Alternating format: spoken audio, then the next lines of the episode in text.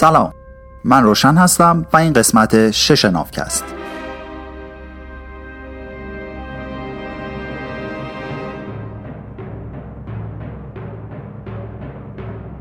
تو نافکست تا اینجا کتاب سیپینز یا انسان خردمند نوشته یووال هراری رو از روی ترجمه انگلیسیش به فارسی برمیگردونم و براتون روایت می‌کنم. تو قسمت قبل گفتیم که گونه امروزی انسان یا هوموسیپین ها امروز تنها نژاد روی زمین هستند. پس اگه دنبال نژاد پاک برای خودتون میگردین بهتره برین سراغ یه پروژه دیگه. چون هر انسان امروزی زنده روی زمین متعلق به همون نژادیه که شما هستین. اگه هر کدوم از قسمت های قبلی نافکست رو شنیده باشین دیدین که اصل ماجرای ما انسانه.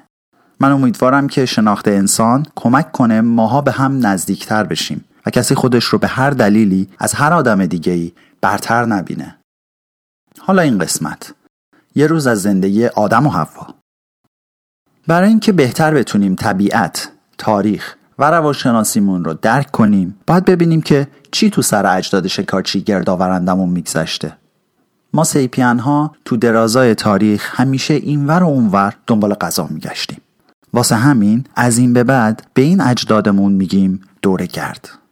فارجر یعنی موجودی که جا به جا دنبال غذا میگرده بدون نیاز به کشاورزی و دامداری. کوچنشین هم نمیگم چون دام نداشتن.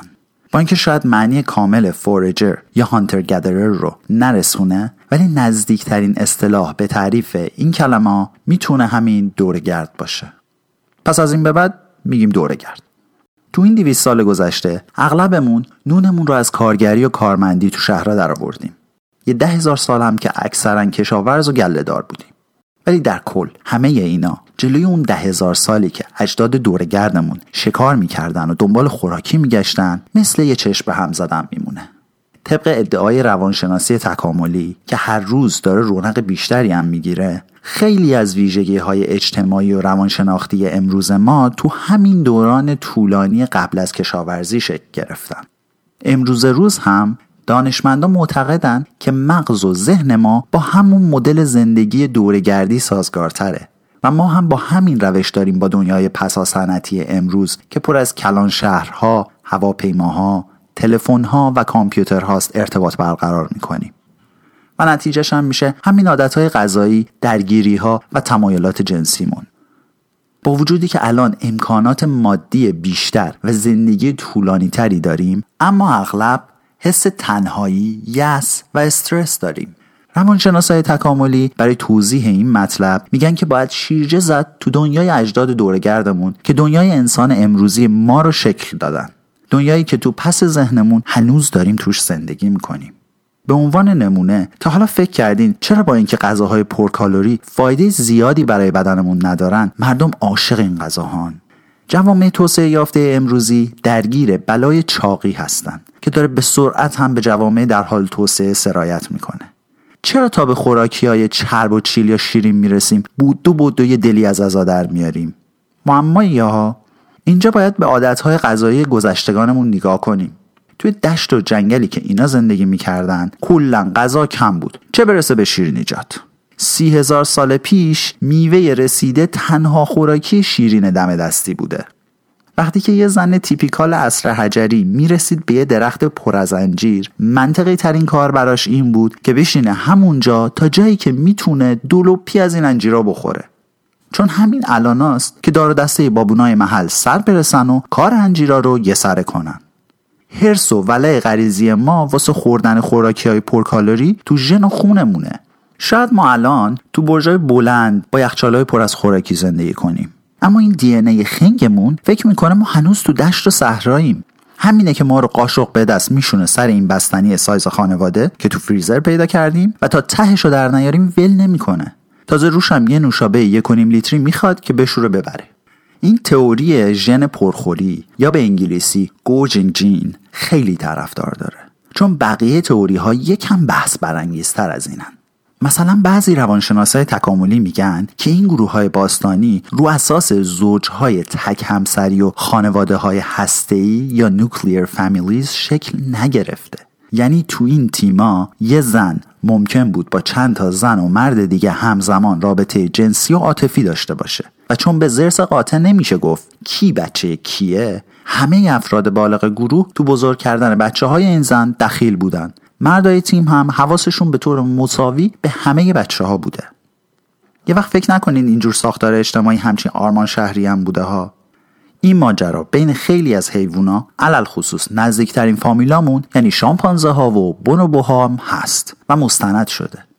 حتی همین امروز هم پدر بودن دست جمعی بین بعضی جوامع انسانی وجود داره مثل سرخپوستای باری باری ایندیانز یا موتیلون که جزو بومیای کلمبیا و ونزوئلا تو آمریکای مرکزی و جنوبی هن. اینجور جوامع اعتقاد دارن که بچه از اسپرم یه مرد به دنیا نمیاد بلکه از اجتماع اسپرم های مختلف تو رحم زن به وجود میاد طبق این باور یه مادر خوب اونیه که با چند تا مرد بخوابه. مخصوصا وقتی بارداره تا بچهش از همه خوبی ها و توجهات جمع بهرهمند بشه.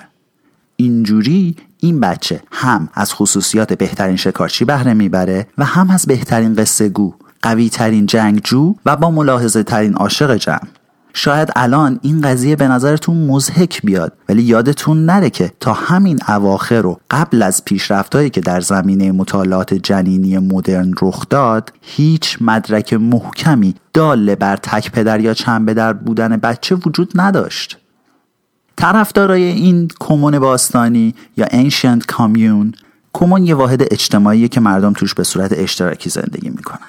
خب پس طرفدارای این مدل زندگی بحثشون اینه که همه این خیانت کردن ها توی رابطه تون تون طلاق گرفتن ها و اینکه بچه ها امروز هر روز درگیر یه بیماری روحی تازن که بزرگترها هم درگیرشونن همه به خاطر اینه که ما رو مجبور کردن اینجوری زندگی کنیم. وگرنه نرم افزار وجودی ما هیچ سنخیتی با زندگی تو خانواده های هسته و رابطه های تک همسری نداره. حالا این یه نظره. خیلی از اساتید هم شدیدن این تئوری رو رد می‌کنن و اصرار دارن که هم تک همسری و هم خانواده های هسته جزو رفتارهای ذاتی بشرن.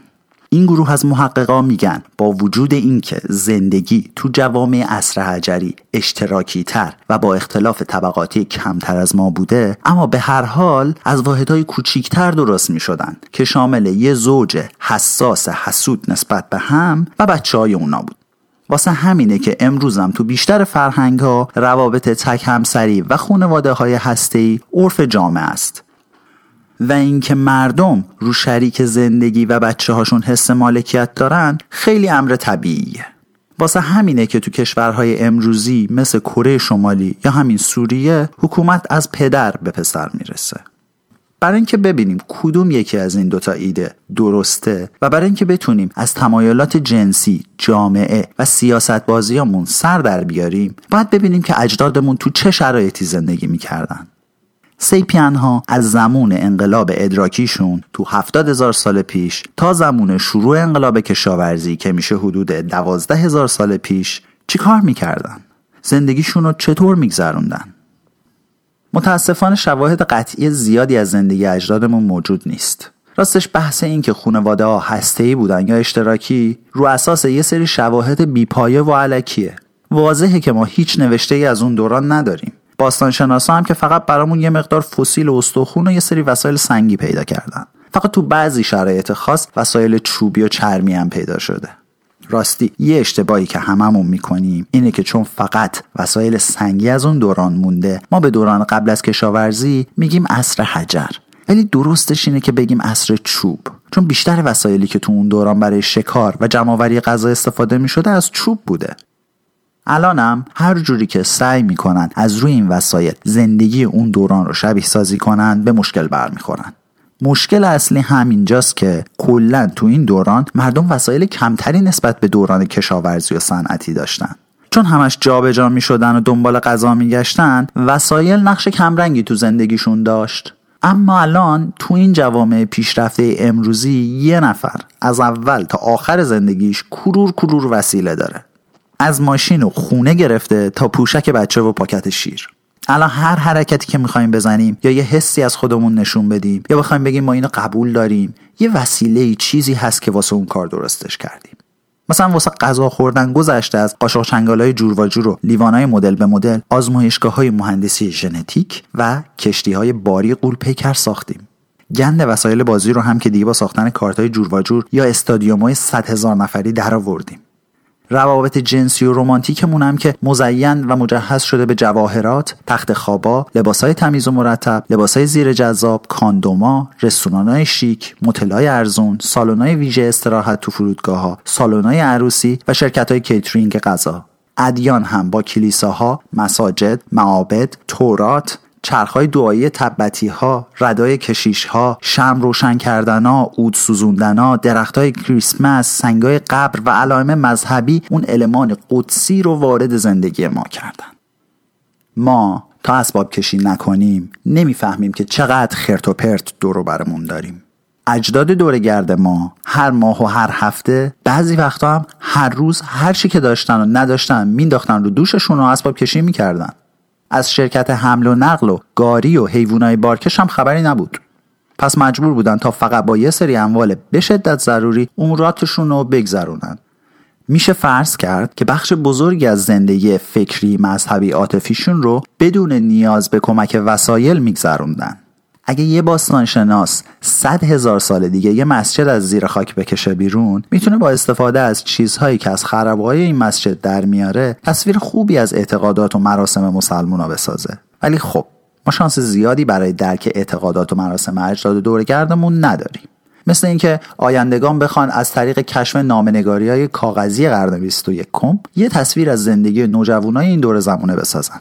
خب نمی‌تونن. چون همه حرفها با تکس مسیج و اسمس و وبلاگ و ایمیل و اینا رد و بدل شده. ثبت فیزیکی ندارن.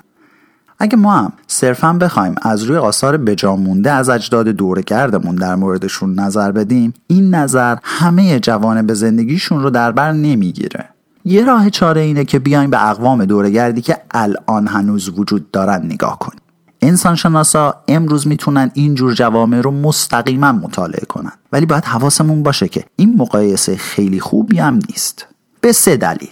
یک اینکه همه این قبایل دورگرد امروزی تحت تاثیر جوامع کشاورزی و صنعتی که تو همسایگیشون هستن قرار گرفتن. و خب نمیشه قطع به یقین گفت هر چیزی که در مورد اینا صدق می‌کنه در مورد قبایل دورگرد ده ها هزار سال پیش هم صدق می‌کرد.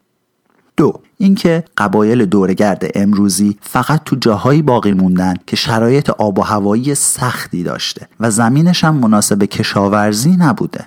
جوامعی که تو شرایط خیلی حاد آب و هوایی مثل صحرای کالاهاری تو جنوب آفریقا باقی موندن مطمئنا مدل مناسبی برای تحلیل وضعیت جوامع باستانی که تو سرزمین های حاصل خیزی مثل دره یانگتسه تو چین بودن نیستن. یانگتسه و هوانگ هو رو بعد از کتابای جغرافیای دوران راهنمایی یادتون باشه. یانگتسه بلندترین رود دنیاست که توی مرزای یک کشور در جریانه. به لحاظ درازا اولین در آسیا و سومین در دنیاست. پس این مقایسه جالبی نمیشه. علل خصوص که تراکم جمعیت امروزی تو صحراهای کالاهاری به مراتب کمتر از اطراف یانگتسه تو دوران باستانه.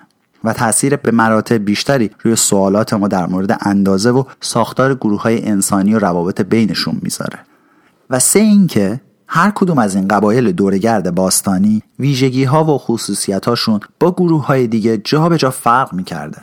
ربطی هم نداشته که یه قاره فاصله داشته باشن یا همین بغل هم باشن. مثلا وقتی اولین مهاجرای اروپایی به استرالیا رسیدن تنوع زیادی بین محلی های استرالیا که بهشون میگیم ابوریجینی دیدن تا قبل از تصرف استرالیا توسط انگلیسیا حدود 300 تا 700 هزار نفر تو این قاره به شکار و جمعآوری غذا مشغول بودن اینا شامل 200 الی 600 قبیله بودن که هر کدوم از این قبیله ها از چند تا گروه کوچیکتر تشکیل می شد. هر قبیله ای هم زبان، مذهب و آداب و رسوم خاص خودش رو داشت. اینم بگم که وقتی اروپایی اومدن استرالیا حدود 250 تا زبون محلی اینجا صحبت می شد ولی امروز همش 20 تا از اون زبون ها زنده موندن.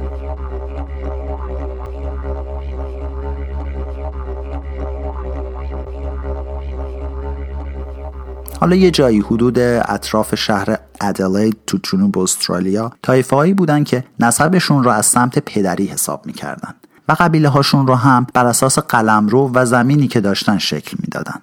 در عوض بعضی قبایل تو شمال استرالیا بودن که اهمیت بیشتری به نسب مادریشون می‌دادن و هویت قومی قبیله ایشون به جای قلمرو از روی توتم یا همون روح محافظ قبیلهشون بوده. پس منطقی اگه بگیم که تنوع قومی فرهنگی 5 تا 8 میلیون انسان باستانی دورگرد هم به همین زیادی بوده.